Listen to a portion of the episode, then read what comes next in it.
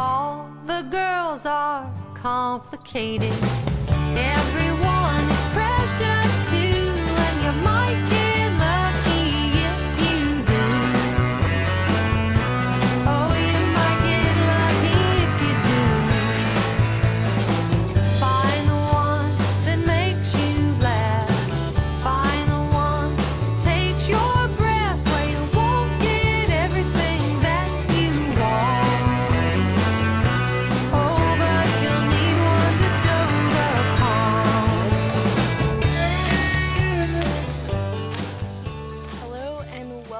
to episode 87 of the Christian Feminist Podcast.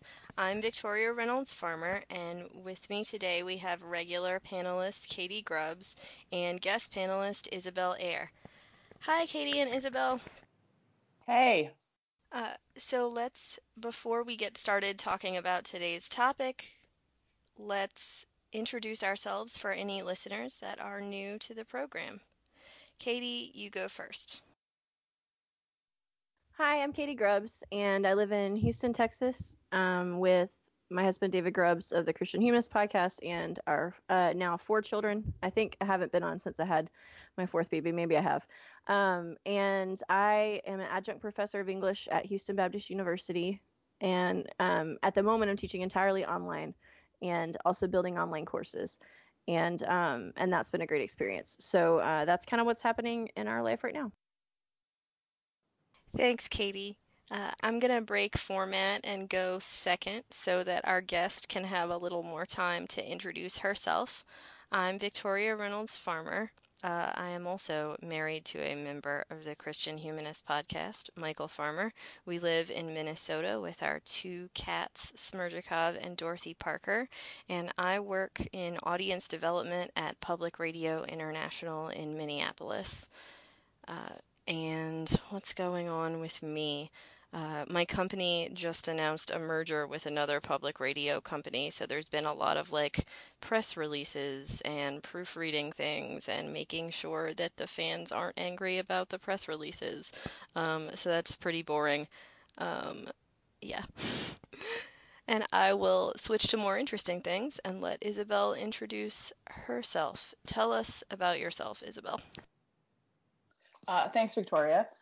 Uh, my name is Isabelle Eyre. I'm from Seattle, Washington, originally, which is where I grew up. Um, I, I guess now three and a half years ago, after having worked in a rather um, boring day job and in a reevaluation of my life, decided to go back to school for film. So I went to film school. So I packed up my life and moved to Connecticut, drove my car to Connecticut, and I got my master's in film and television production at Sacred Heart University, where I worked for a year uh, after I graduated uh, as a production coordinator. And uh, I got my degree with a, it was a producing concentrate. So I'm a screenwriter and producer. And about a year ago, I decided to move back to the West Coast to pursue film in Los Angeles, which I didn't end up doing until I didn't end up getting to LA until January of this year which is where I live now in Los Angeles, um, and have since the end of January. And I've been freelancing, trying to make it in the movie business. Um, right now, I'm just working. I just started, actually, just started a new day job working at a film school, which is kind of similar to my old job. Um, but yeah, basically, I came out here to uh, to change the face of filmmaking through evangelization, uh, bring some Christian values to filmmaking, mm, sort of, not really. Tell good stories, really, is actually what I wanted to do. So yeah, that's that's my story. I am a f- sort of underemployed filmmaker. changing the face of filmmaking with evangelism. It's good to have modest goals. Yeah, love it. exactly. Yeah, I'm gonna completely change the culture. That's that's the goal here, or die trying, more likely. I have seen your thesis film and it is very good. I enjoyed it very much. Oh, thank you. So, we should uh, tell listeners what we're talking about today. Today's episode is the result of a listener request. So, shout out to listener K, who suggested that we cover the results of a survey published in January on Catholic women and their attitudes towards uh, the faith, their place in it, um, its relationship with gender, those kinds of things. Uh, I'm going to just read a bit from the email that she sent us. She says, I know that your podcast doesn't often touch on Roman Catholic specific topics, but I'd be fascinated to hear an analysis or reaction to the recent survey of U.S. Catholic women. Then she notes that there have been responses from other places, several podcasts, and America Magazine will cover the America Magazine response. Uh, she goes on to say, uh, Perhaps the strongest point of contention is that only 10% of the women surveyed claim to have experienced sexism in the Catholic Church. So that's one thing she would like us to discuss. So, the first thing we're going to do is that Katie is going to tell us a little bit about um, how the survey is organized, who put it together, and um, what it's trying to do. So, Katie, can you break that down for us? Sure. Um, so first, I just want to say a few words about where the survey is coming from, and this is coming from CARA, or the Center for Applied Research in the Apostolate, which is at Georgetown. Um, and their kind of tagline, I guess, that you might see like on their website is placing social science research at the service of the Catholic Church since 1964. So um, the kind of whole purpose behind CARA is to be using research methods to serve the church in various ways, and this this happens in all different kinds of places, so that they um, they they can serve um, dioceses, parishes, religious communities, um, any part of the church that needs uh, has a need for research. Um, they can be of help, um, and just a few kind of uh, blurbs um, of mission, things the way they describe themselves, um, to increase the church's self understanding, to serve the applied research, applied research needs of church decision makers, uh, to advance scholarly research on religion, particularly Catholicism.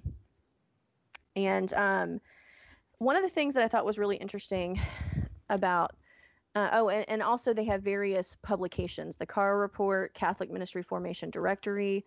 There's a research archive, special reports, books, and other publications, all kinds of different resources that they're putting out for the church and about the church. Um, and I wanted to read one little bit that I thought was interesting. Um, one of the things that they make a point of saying is that their longstanding policy is, quote, to let research findings stand on their own and never take an advocacy position or go into areas outside its social science competence, which I thought was very interesting. And um, part of that could be coming from the fact that all of their um, researchers have advanced degrees in various academic disciplines. So um, this is definitely a situation where you have and and and, and it's based in Georgetown, so that's not surprising. Um, but you know, and I looked down the list of the different researchers, and it's it's widely varying um, degrees and pastoral degrees and pastoral experience. Um, there are sociologists, people with business degrees, political scientists, uh, philanthropic studies degrees, and also degrees in education. So all these different relevant areas that you might find um, needful for researching the church, those are all kind of coming into play. And so that is where this report is coming from, is uh, from CARA. And then as to how it's organized, when I first looked at it, it was a little intimidating because it's like a 96 page report. But when the number of charts are taken into consideration, it's actually not at all intimidating. So anyone who's interested in this, I would say don't hesitate to kind of check out the full report. Um, but there's also, um, like we're going to talk about later, you know, articles that kind of summarize some of the salient findings. Um, the actual report itself was written by uh, researchers Mark M. Gray and Mary L. Gautier. And the way it's broken down is into four different subsections. So the first whole section is on religious belief, religious practice, and parish life.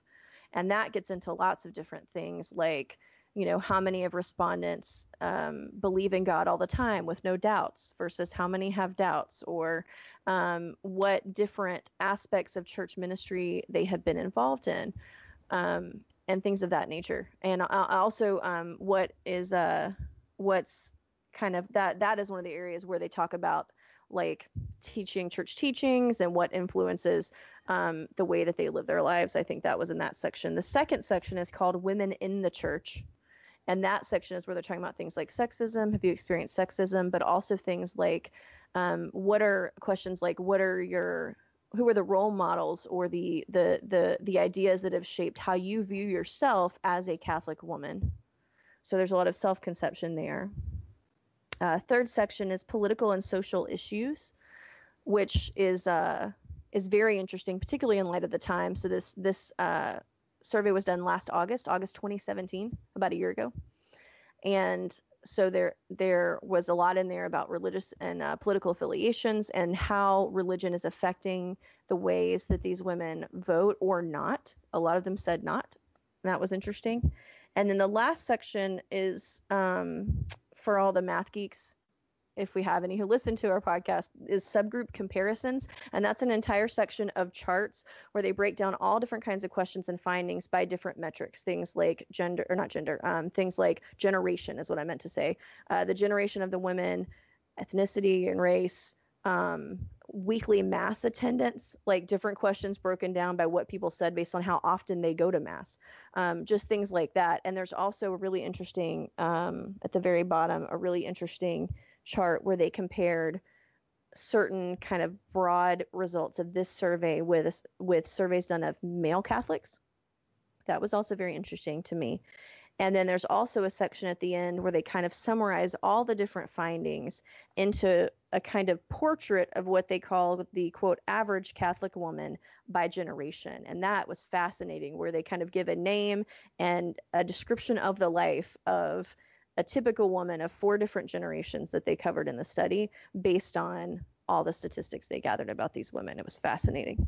That Um, was definitely uh, the most interesting part of the results uh, to me, and I know um, we'll we'll get into that deeper in, in a little bit.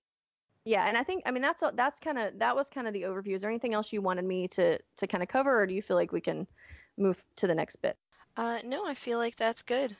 And uh, I'll go ahead and say one of the reasons that I was interested in the um, portraits at the end is one of the things that I am responsible for in my day job uh, is survey design. So I've I've taken um, some classes, some statistic classes, and also a um, social science research and survey design certification from the University of Michigan. Um, I spent a lot of time thinking about what makes a good survey, how to word things, how to sample populations of people. So um, while I was reading this uh, survey, I didn't just have my kind of person of faith hat on. I also had um, a, a bit of a professional uh, survey designer hat on as well. So I, I wanted to take a second and talk about how this survey is put together and uh, in my semi-professional sort of play one on TV uh, opinion, what is good and not so great about the design here. So this survey is based on a probability sample with a standard confidence interval and also a standard margin of error. What does that mean? A probability sample is a kind of stratified random sample, which means uh, the people chosen for the survey are grouped in such a way that every member of the sample population has an equal chance of being selected. For example, if you had a total population of 100 people, each person would have a 1 out of 100 uh, chance of being chosen, equal odds. Um, and they're anonymous. The people selecting um, the sample don't know who they are um, by name or characteristic. They're just given selection numbers, and these people were selected from um, a group of people, a larger group of people who had already agreed to participate in uh, CARA surveys. So there's, uh, you know, informed consent and, and all that good stuff uh, happening. Um, as I said, standard confidence interval and margin of error all of that is responsible um, survey administration, as is the fact that because this was an online survey, um, internet access and capability was given to people selected who didn't have it already. Um, also, responsible practice. So, re- really good so far. Where it starts to get a little bit dicey for me is the overall sample size. So it gives us, uh, at the beginning of the survey, the full uh, female of age Catholic population and then gives us the comparative sample size. Uh, and the comparative sample is 0.005% of the eligible population. That's a pretty small sample. My other, I guess I have two other problems. My two other possible problems are um, there are a number of Likert scale questions. Um, you've seen these questions in surveys before. This sort of um, extremely agree, agree, neutral, disagree, extremely disagree kind of five point scale questions. There are a number of those questions in a row. Um, best practices say the more you have of those in a row, the more people are going to uh, be likely to what's called satisfice, which is kind of get bored answering the same kind of question and just start defaulting to the middle answer. Um, so that might be a problem. And that problem is also compounded by the fact that a lot of these questions are really sensitive. Um, they're questions that people might feel bad about answering in a way that they perceive wrong um, in terms of how happy are you to be Catholic? How well represented do you feel by the church? Um, th- there could be some pressure to answer these questions in a certain way that isn't exactly how a person feels. Um, last possible gripe I have that we'll get into um, a bit more later is it's unclear how certain central terms to the survey were defined to the respondents. Um, sexism being one, they don't seem to offer a definition of what that is, so respondents could very well go into the survey thinking that it means uh, different things than other respondents. So those are my sort of semi-professional opinions um, about how this was organized. I think it's mostly responsible, but I do think there's some kind of fuzzy areas here. Um, what do you guys think about the survey organization or uh, or design? How did it feel to you? Oh man, um, I mean, reading the report was just tedious. Uh, like that's the best word I can use to describe it. I mean, just I don't know, like there was a part of me. This is my attitude towards, and I just, I just actually we, I just was in like a parish ministry meeting where one of these surveys like we a similar type of whatever broad survey of like the how the parish is doing had been done the previous year and we were looking at the numbers. And I guess this is this is sort of tangential to your question, but I just look at the number, I uh, look at the data, and I'm like, why did we spend all this money doing this survey when I could have anecdotally told you all this information? Like nothing in it surprised me. But I guess that's I don't know. I guess that's a different gripe. I don't know. what do you guys think? I didn't really I didn't have too much of a beef with the way it was constructed, but I mean unlike unlike you, Victoria, I don't I don't really have any specialized knowledge as to what makes a good survey. I do remember thinking when I read the total number included that it it did sound like a pretty small sample size to me. Um, though I did like the way that they seemed to make sure to pick women of a really wide age range, so that you almost had kind of four different quote generations represented. I thought that was good, but I do think it could have been better if it had had if if there had been more people. And I mean, you know, as I guess maybe and I don't know if this was the purpose, but reading it as a Protestant, it was very interesting and illuminating to me. But that's because I don't really have any of that anecdotal stuff like you know, like you have, Isabelle. So I thought it was I thought it was kind of interesting. But I could see where for someone who's in the eh, you know who's who's very involved with the church, it might not be a surprise. Yeah, I mean, so I guess I didn't really get into any of my background, and with American Catholics, you really can't assume. I mean, there's such a I would say this is a, a difference in Catholic and Protestant culture. I mean, not that there isn't a wide view of opinions, both political, theological, but you really you can get any type of person who identifies as Catholic as evidenced by the survey, by the data. So I guess a little bit about myself and my background, where I'm coming from. Um, yes, let's do that. Yes, yeah, I just yeah. Uh, so I was raised Catholic. Um, my father was Catholic. My mother converted when she married him um, for a variety of reasons. Uh, like it wasn't, I don't know. I guess we, I don't have time to get into all of that here. We don't. That could take all day. But um, so I was raised Catholic in Seattle. So the Pacific Northwest is the part of the United States that I believe has the fewest churches per capita. So it's what we call the none zone, not N U N N O N E. So I would say like I grew up in a largely secular culture. Um, we were I did go to Catholic school K through eight, and then public high school. We lived on the same block as the church.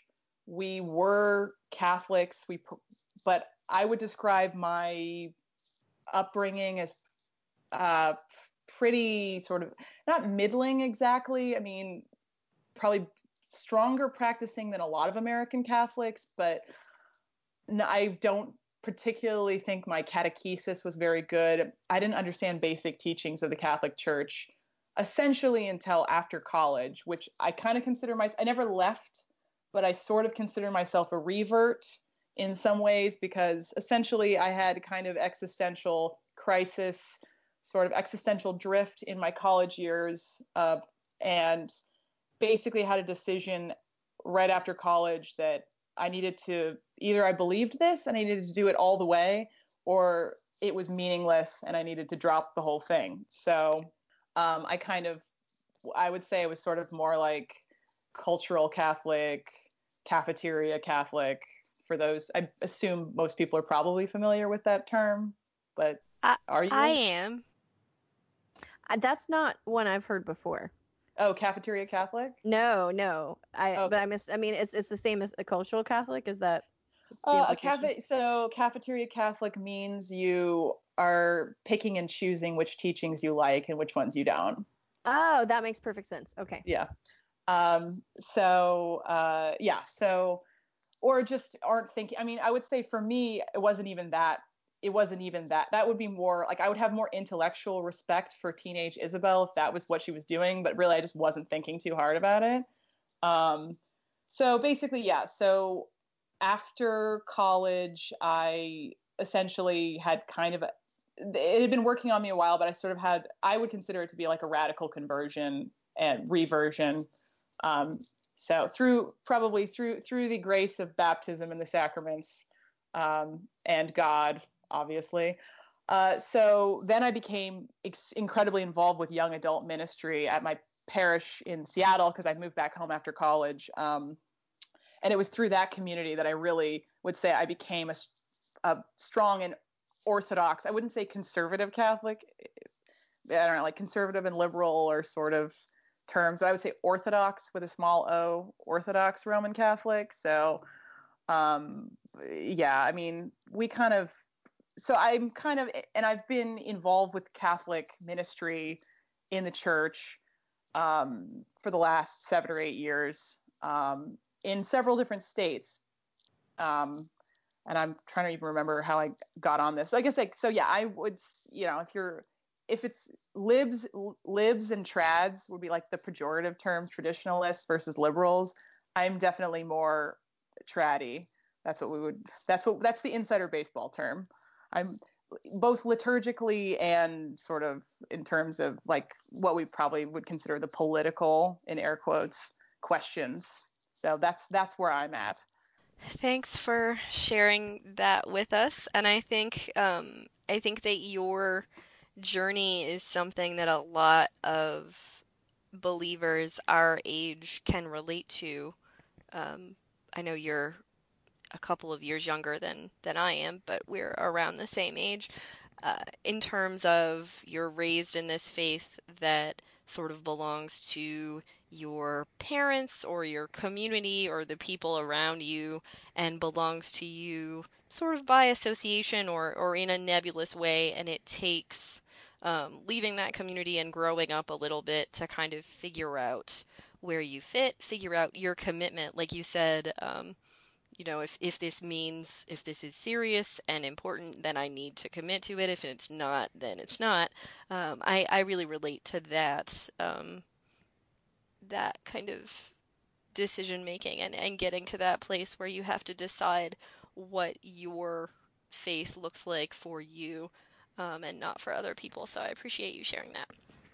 Yeah, in the I don't know if this is true. I think the sort of Protestant cultural experience is different, but I mean in the Catholic Church, and I don't really see this in the data for this survey, which was I mean, I guess I wasn't terribly surprised, but I see a real generational gap in sort of like so but I don't necessarily see it as a gender gap. So there's a big difference between millennial Catholics versus baby boomer Catholics, and that's where most of the conflict over questions of liturgy, of questions of sort of church teachings, uh, that's where I see it, see the the big difference. It's kind of like the post Vatican II people who came up in the immediate aftermath of the Second Vatican Council have a perspective that's very much formed by that and also everything that was parallel to that so the sexual revolution and everything going on so that's their experience and then But the before you move on, um, Yeah. just for our, our listeners who have no clue, um, I, I know a little bit, but I know there are people listening who probably don't. Can you give us the like explain it to us like we're five definition of what Vatican II is? Okay, so oh man, I should have anticipated this. Um, so uh, the Second Vatican Council was a pontifical council. I swear I'm not pulling up the Wikipedia page right now. Um, so it was that? yeah, it was a No judgment if you do. yeah, uh, well, I am. So, okay, so the Second Vatican Council um, was who was it called by Paul? This was it, it was formally opened uh, under Pope John Paul the 23rd. I mean, essentially, there in the United States, what the Second Vatican Council led to the big change was the liturgy. So this is when um, prior to this, uh, the Mass was all said in Latin around the world, and this is when there was the change to uh, the widespread use of vernacular languages in in the Mass around the world. So that's where um, that's you know when we started saying Mass in English. Um, so yeah, so like the liturgicals, there was liturgical updates, and then this is kind of like when we got like women religious no longer wearing habits, for example, and kind of a, a- an emphasis on the laity over as like the laity involvement in mass was a big part of the Second Vatican Council is emphasizing like lay people need to participate more in in all aspects of parish life.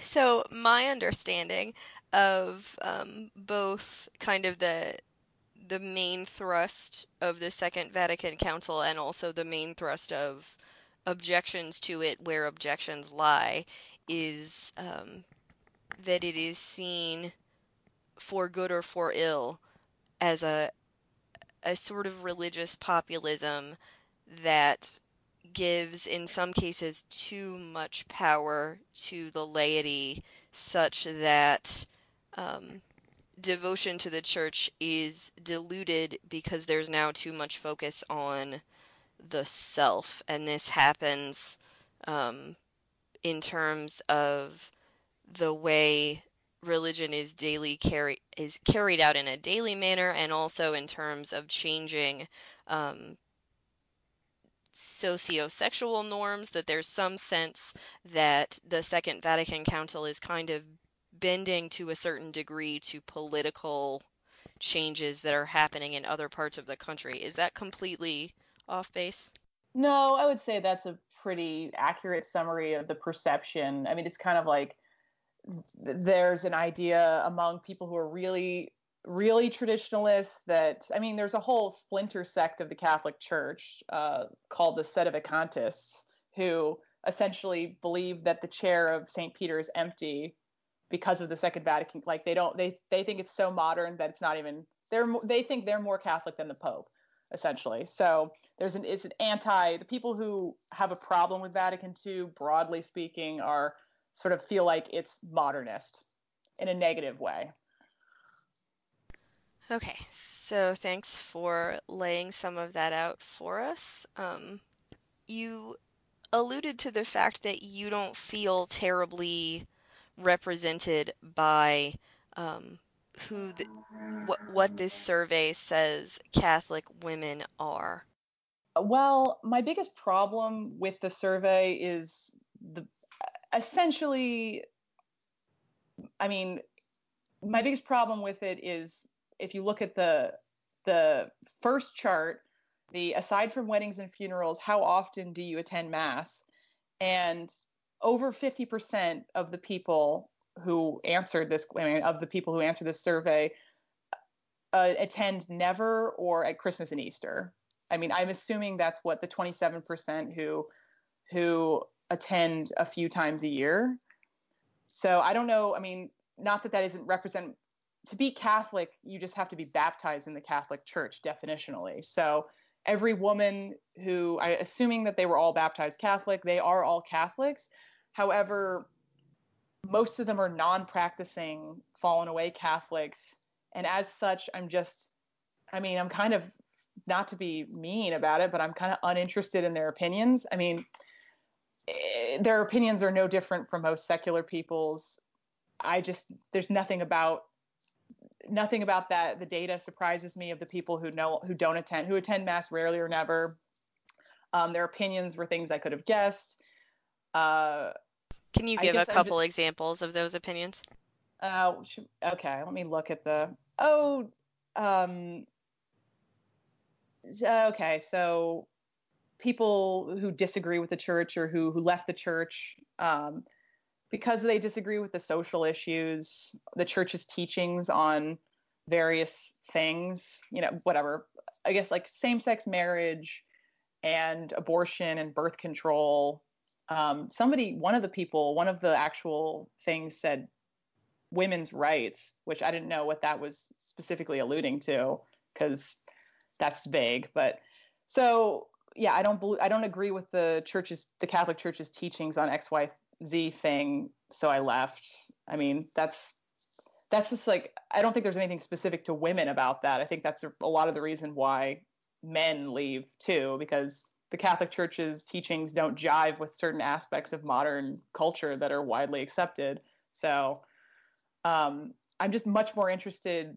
I, I think that that skews the data like so wildly, where it's just, it's not like it's representative of Catholics who actually attend mass and who are strongly practicing, which is more interesting to me.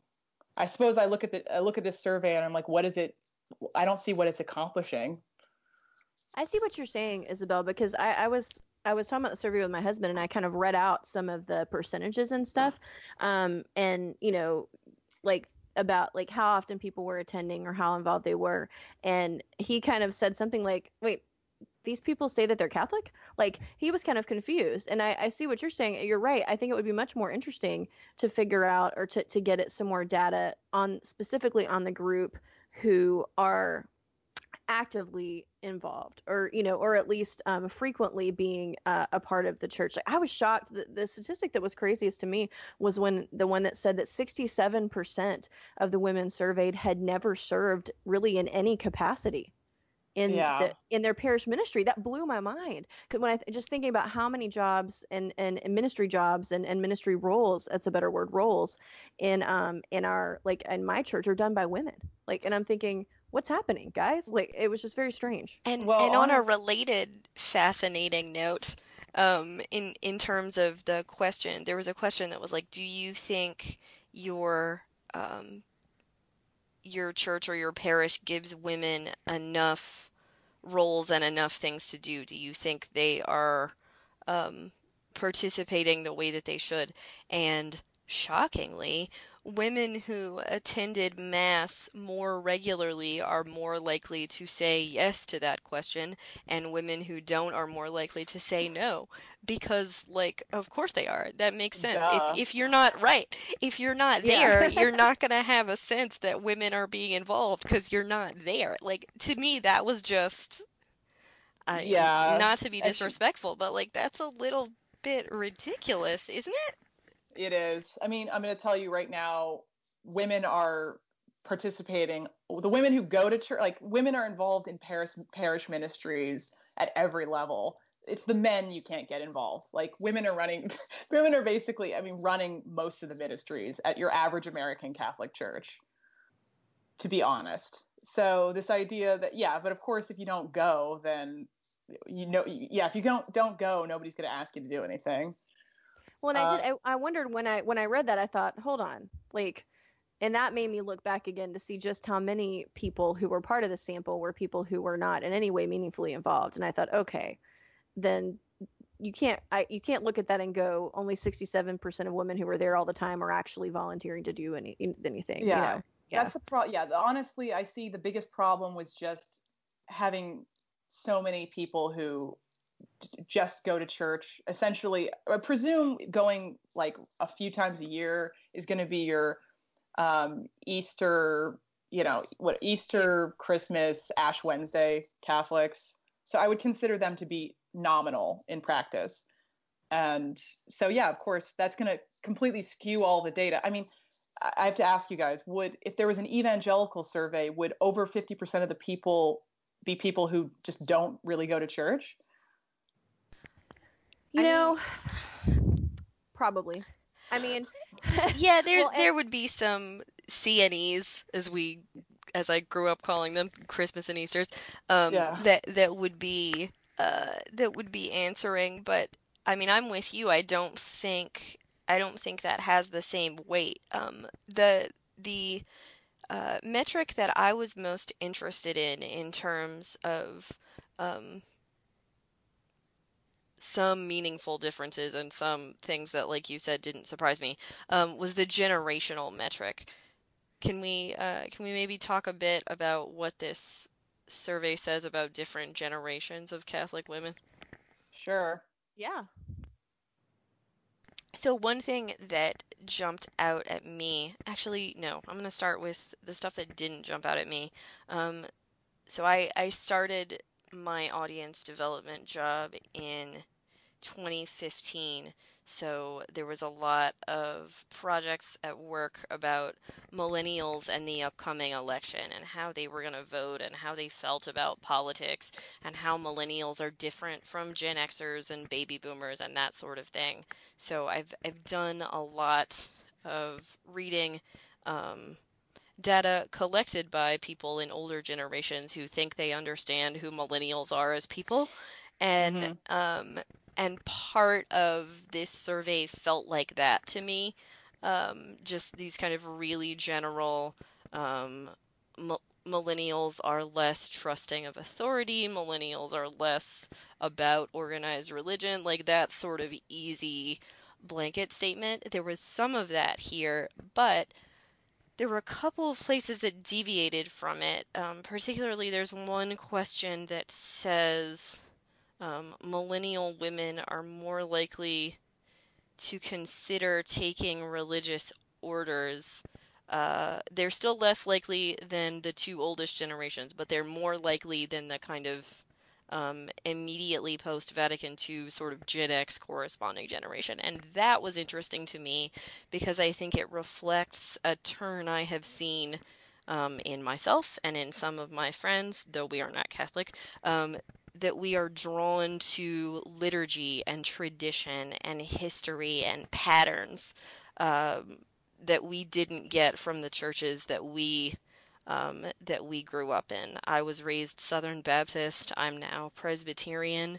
Um, I have recently visited several um, more high church congregations, um, Anglo Catholic and, and Anglican congregations, and the liturgy and the tradition is just really um, appealing to me because of the way it orders your life um, around religious principles, and also because of the way it just connects you to um, to the people that have come before. So I I kind of get that uh, deviation of the standard millennial. What did you guys think about either that point or some of the other generational stuff in the survey? Um, well, in terms of um, younger women being more likely to consider sort of religious life, I certainly have seen that. I mean, I know like the interesting thing about those numbers is um, the data suggests all of the more traditionalist orders have a bump in vocations, and all of the more, I guess, you know, whatever, more like modern orders are all elderly women who are dying off and they have no young vocations. So essentially, you're much more likely to see young nuns and religious sisters who are habited slash cloistered. Um, and then sort of like I don't know the the more again for lack of a less whatever of more progressive religious orders. So a lot of the ones that were created in the post Vatican II era, um, religious sisters who don't wear habits and have less traditional um, commitment to liturgy, etc., more tra- less traditional views, more like th- those orders are all dying off essentially. And so, like for example, the Nashville Dominicans, very traditional order. I think their average the average age of a Nashville Dominican nun is like 32.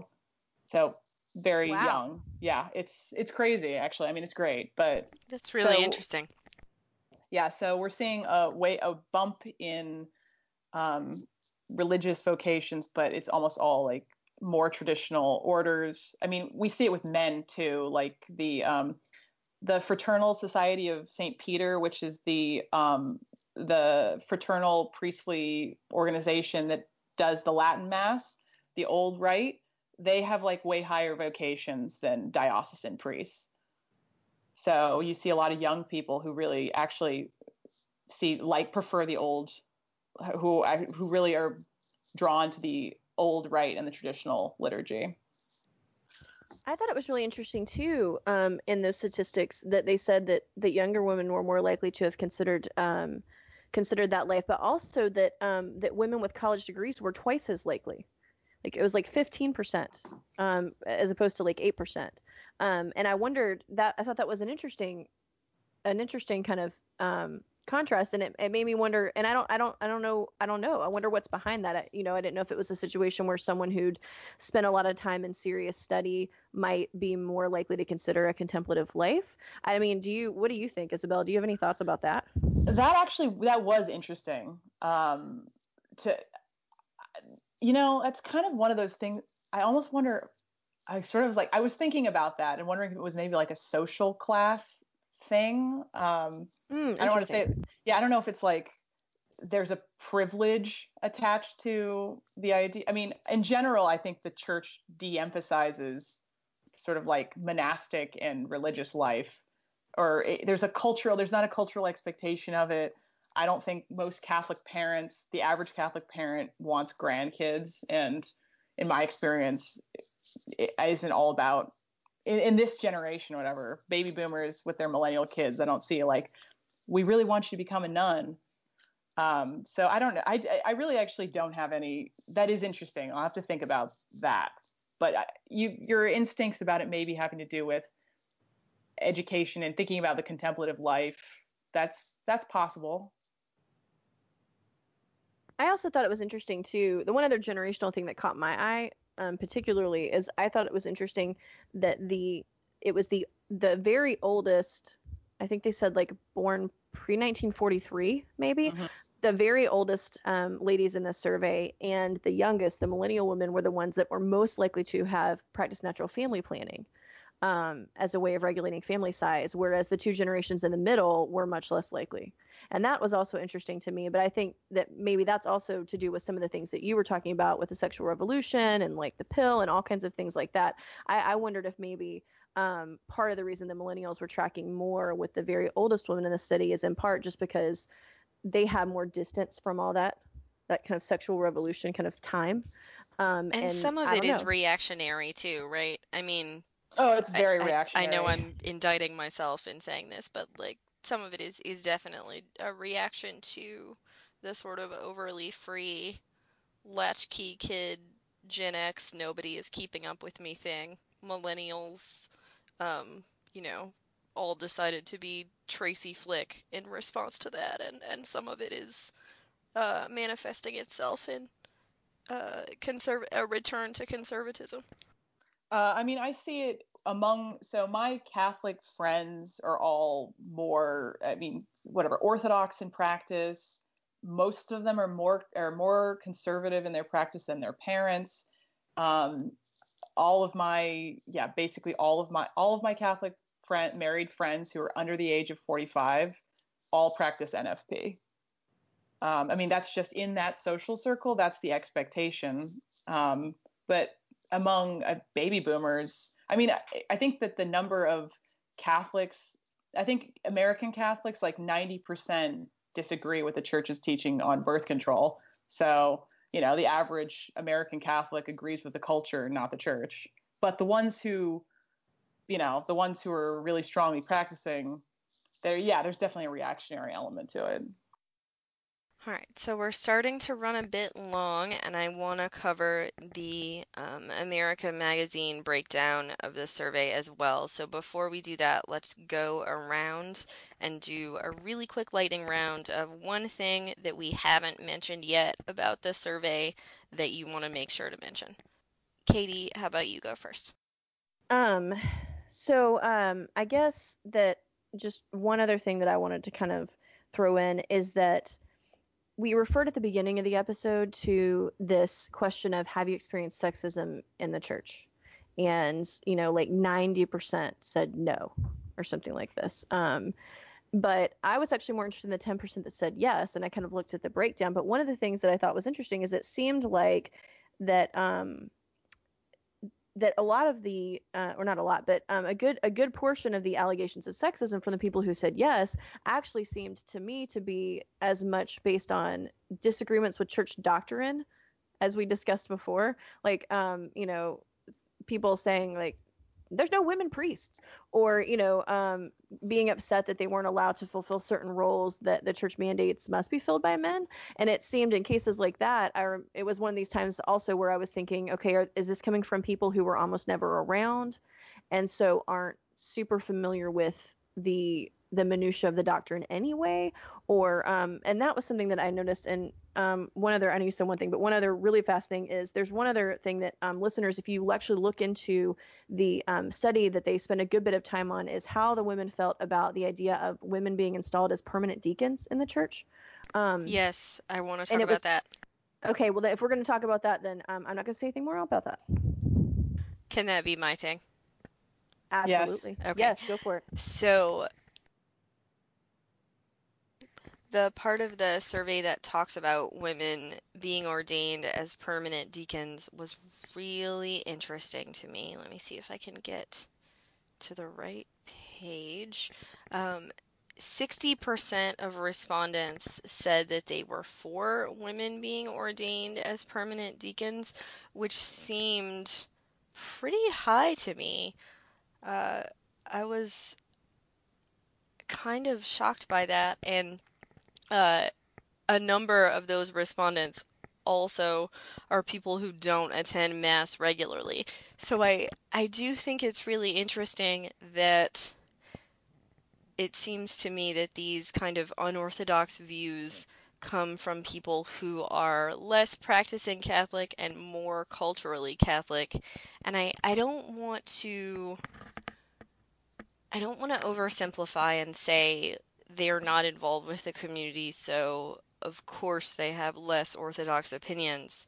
Uh, but I, I do think there must be something connected to being something connected to that disconnection. The idea that their opinions are more different because they're less uh, less involved, less um, regularly communicating with people who do hold orthodox beliefs. And I'm not saying that that's wrong or that they're not allowed to disagree, but I, I do think that the the theology and the kind of cultural immersion seem to be connected here in a really interesting way. You know, that was another area where the very youngest women and the very oldest women were more in agreement than the two generations in the middle. And that that That's was true. also interesting. The yeah, the very youngest and the very oldest women were the ones most likely to say either no, I don't think women should be permanent deacons, or um, I I'm not sure. I want to find out more. you know, a kind of a more reserved opinion. Like I'm reserving my opinion until I have a, you know more information. The thing that was interesting to me, I was very surprised too, Victoria, and because when I was reading what it means to be a permanent deacon, um, it sounds very much. I mean, like the things that a permanent deacon can do. Um, it's way more than you know uh, a, a woman would be doing in any kind of conservative complementarian church of an, the evangelical Protestant stripe, like things like baptizing people or you know preaching from you know like things like that. So yeah, I was kind of surprised by it too, and I was kind of just kind of comparing across to the Protestant context because I think a lot of times Protestants maybe might get on you know, some Protestants might get on their high horse thinking that, you know, oh, well, we're, you know, giving more honor to women and giving them more visible roles in serving than in the Catholic Church. And then, you know, but then you read this and you see that, you know, women in the Catholic Church would be fine with being women deacons and what all that entails. It was just very interesting. Well, some of the qualitative responses say the opposite. Some of the qualitative responses say, I actually came back to Catholicism because I went to more interdenominational or non denominational Protestant churches and felt like the women were really, really oppressed. And so I wanted to be Catholic again. So I thought that was interesting too. Yeah, because I think that's a misconception on the part of Protestants. I should have said that that that women are not that, that Protestants are treating women better than Catholics. I don't think that's true, but I think that's what some Protestants think. All right, uh, Isabelle, your turn. What thing from this survey um, would you like to point out that we haven't talked about yet? We haven't talked about those uh, sort of snapshot people at the end. I think you maybe wanted to mention those.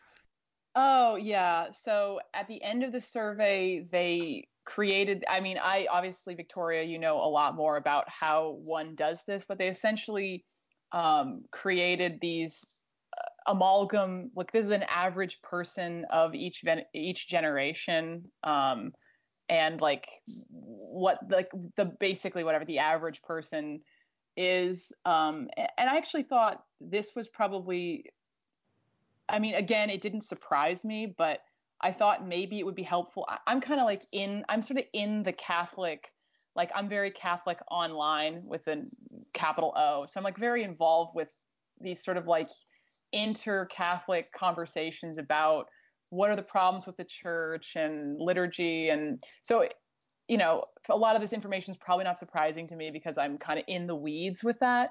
But the average Catholic is not thinking very critically about the culture of the church at all. Um, so I thought maybe that these would be useful for people um, who are I mean, if if a if somebody who's not really practicing or interested in the is reading this, they might find it interesting. But I did think the um, the millennial Catholic um, was just I just thought it was funny. I mean, it kind of represents the sort of contradictory nature of I think modern life that this person, the way that this person is laid out, which is probably it's it, I relate to it because so much of my own life my kind of coming back to the church did come from a feeling of being sort of not rooted in anything real or i mean my thing is like the truth. So the average millennial catholic woman um, is like it says that she um she so she is engaged to be married 27 years old hispanic. Her fiance is catholic. They already have one child together so the presumption is that she had a child out of wedlock. I presume that's what that means, unless I'm misunderstanding the the information. No, I think um, that's true. It says they yeah, have a child together and that they're they not yet married. Together. Yeah, I think that's true. The implication, yeah.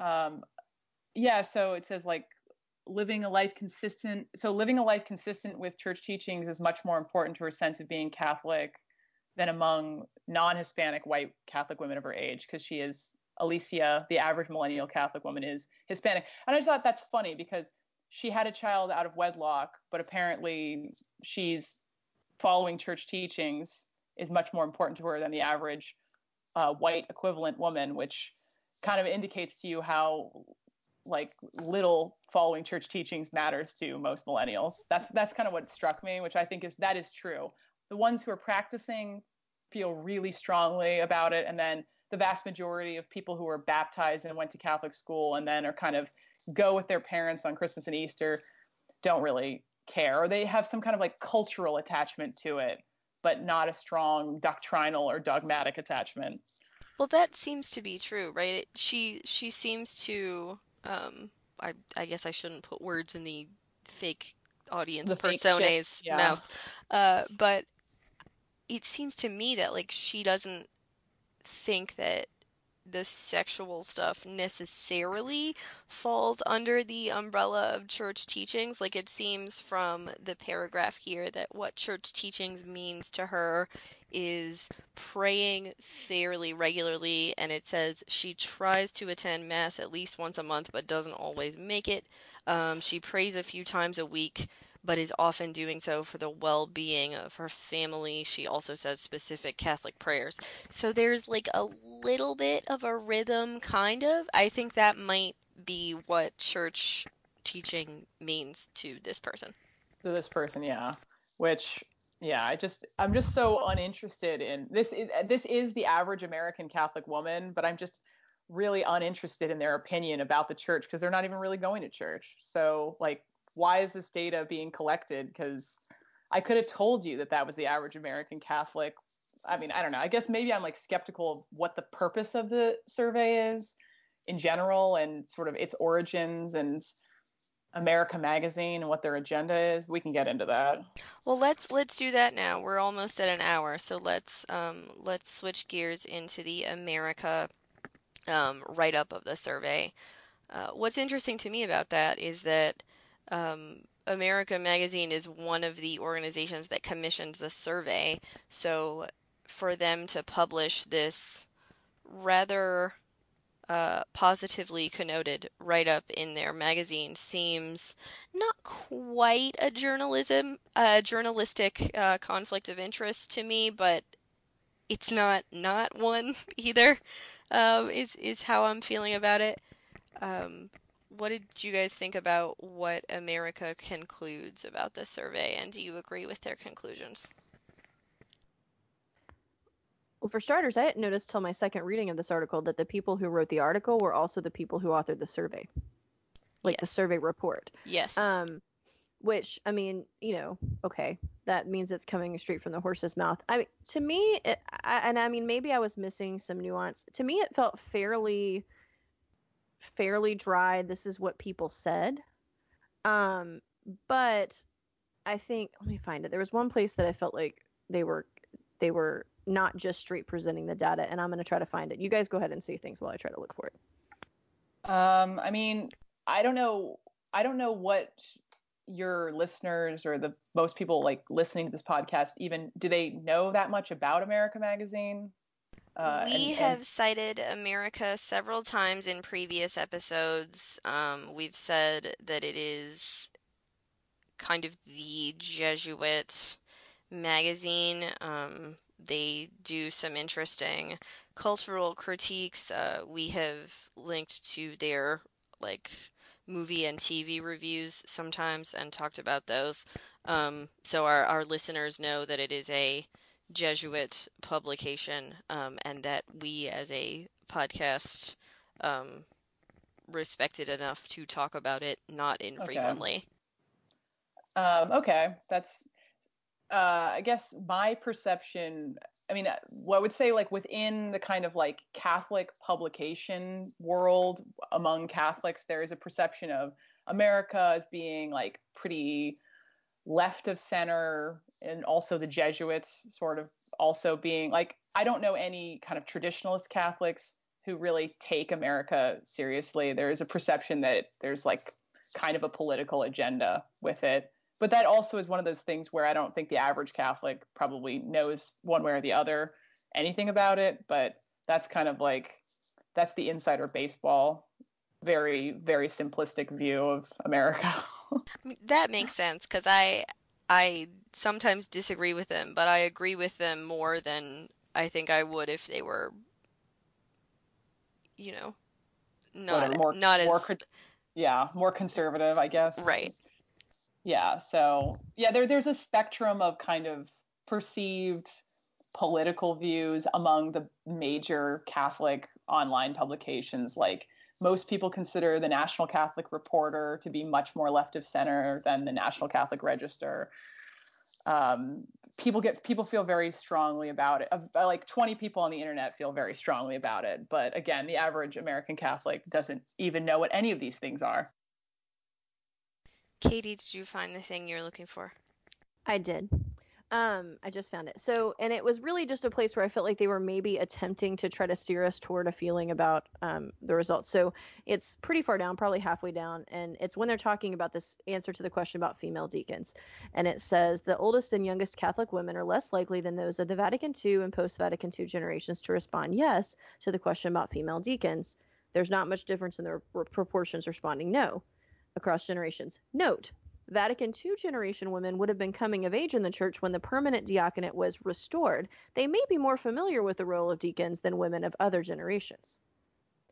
That's kind of a parenthetical note, and the same note is in the study. And when I read that, both times I read it, I thought, well, hold on. So are you? Because to me, it seemed an attempt to suggest that um, to, to, to assign value a little bit like well see these vatican ii women they are more likely to say yes to women deacons and look they they probably know more about it too than um, than women of these other generations. And maybe that's me reading too much into it, but I remember reading that note and thinking, why did you tell me this? Like, there's really no reason for you to, to make sure that I know that these women were coming of age when this was the, when the permanent diaconate was restored. So they probably know more about it. Why would you tell me that unless you were trying to to perhaps suggest that yes is the right answer? And I, I don't know. Maybe that's reading way too much into it. No, I see what you're saying. I mean, I would say considering that this survey is 50% people who go to church on Christmas and Easter, I'm going to go even further and say I'm skeptical about half these people even knowing what a deacon is. And I know it sounds like I'm really ragging on my own religion or religious whatever denomination, but I really cannot emphasize enough how basically ignorant the average American Catholic is about details of the faith and like I really don't think the most American Catholics could even tell you what a deacon was. So for like the idea that somehow Vatican like women who came up in Vatican II have a more nuanced opinion about women entering the permanent diaconate is frankly absurd to me.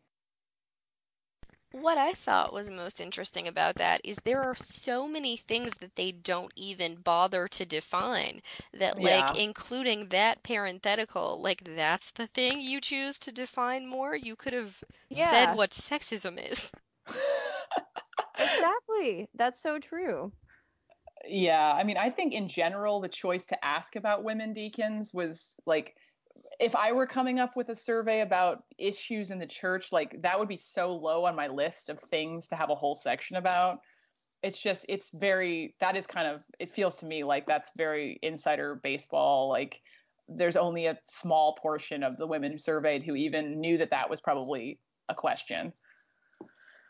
Well, and the choice to make that a very centerpiece question is also interesting, given. I mean, you know, given that that that they knew how broad their sample was, so it, you know, yeah, that's also uh, an interesting point that that hadn't occurred to me.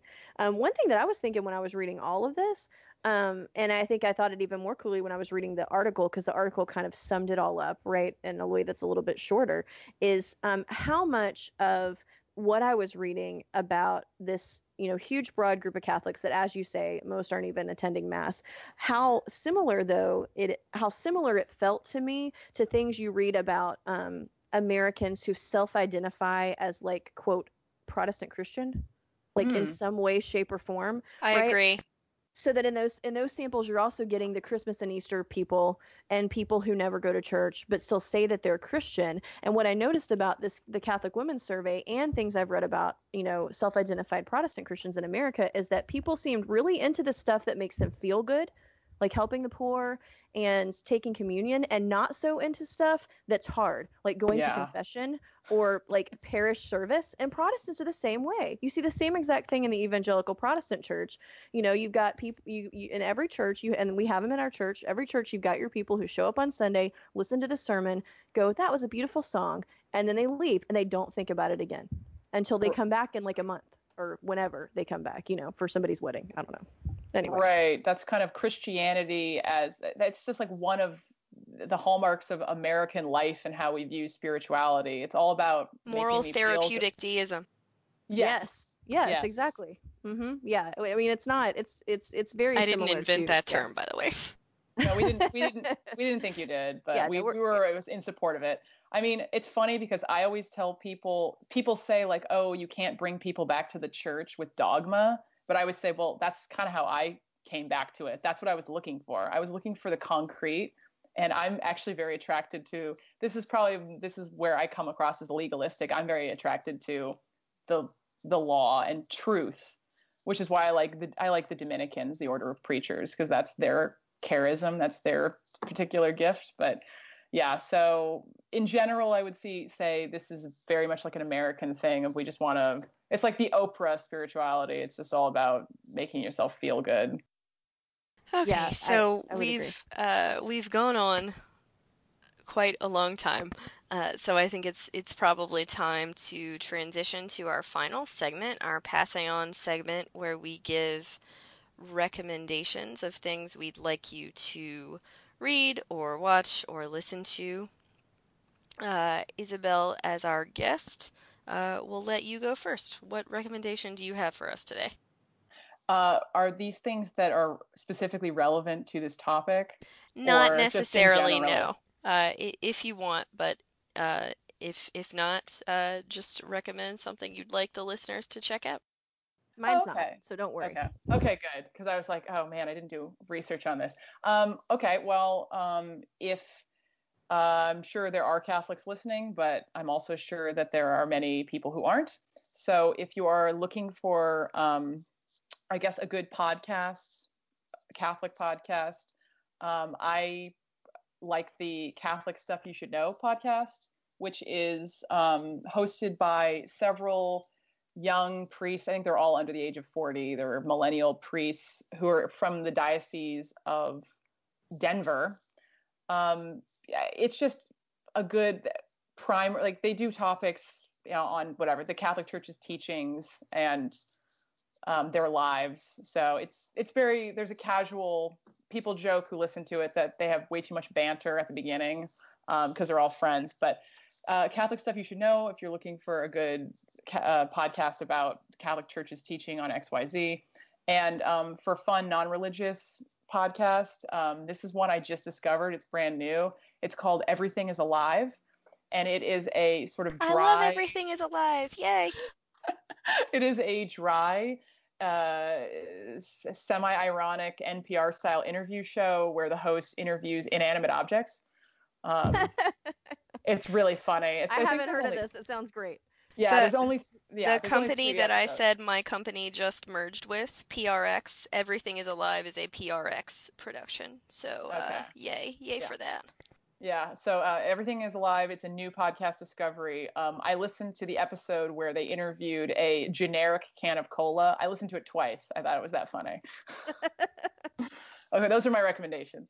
We're uh, we're currently pitching um, that the host of Everything Is Alive interview the uh, PRI service elevator, and um, a- after the merger, somebody tweeted that at Ian, the host, uh, and he said, "I bet his life has a lot of ups and downs." Ah, But um, ching. All right, uh, Katie, what do you have for us?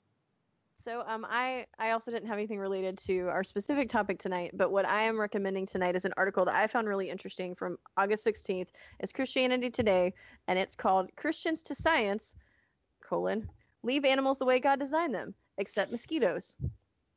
Um, and the, the the headline sounds jokey, but it was actually incredibly interesting, and it was all about this Pew uh, research survey they did, where they were asking um, American kind of I think I don't know if they I don't know if it was just Protestant Christians, but they were asking American Christians about what's okay and not okay when it comes to genetically modifying animals.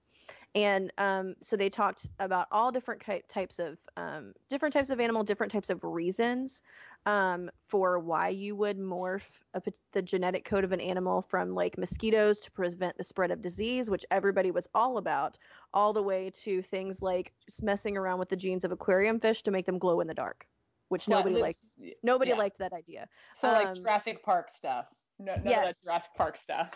Yes, and it was it was very fascinating um, just to see the differences. Um, and anyway, so so yeah, I it, it, I thought it was really interesting. It's a pretty quick read, and if you're interested in science or genetic engineering or any of that stuff, I thought it was pretty cool. So that's um that's the article. Christians to science leave animals the way God designed them, except mosquitoes, and that was written by a woman uh, called Rebecca Randall. Just because you can doesn't mean you should. Thanks, Katie. Because Uh, life finds a way, right? it's true. According to Dr. Ian Malcolm, yes. Well, everybody should just listen to everything that Jeff Goldblum says Goldblum forever. says. And that's my agree. opinion. Uh, okay. Um, my recommendation is related to the topic, um, and it's one of the resources that our listener, Kay, who wrote in about this, um, recommended that we listen to about the survey. It's an episode of the Jesuitical podcast, uh, subtitle A Podcast for Young Catholics, uh, did on this survey. It's episode 45 of their show called What Do Catholic Women Want? Um, and some of them, maybe all of them, are employed employed by America Magazine. So I guess asterisk there. Uh, but I found their conversation really interesting. Um, they have a really good rapport. They're fun. They had good questions about the survey and sort of their place in it.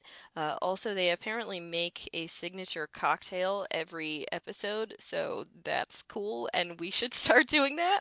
That Uh, sounds great. yeah, let's do That do does that. sound good. Um, they also talk to Kerry Weber, the executive editor of America, um, about the survey. She has some interesting things to say. So that's my recommendation the episode of the Jesuitical podcast about this Catholic Women's Survey.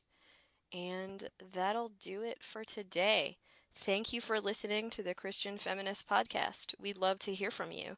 If you have topic or reading recommendations for future shows, or if you just want to say hello, you can do so at christianfeministpodcast at gmail.com. You can also find us on our Facebook page and check out the show notes from this and other episodes at the Christian Humanist blog. That's at christianhumanist.org.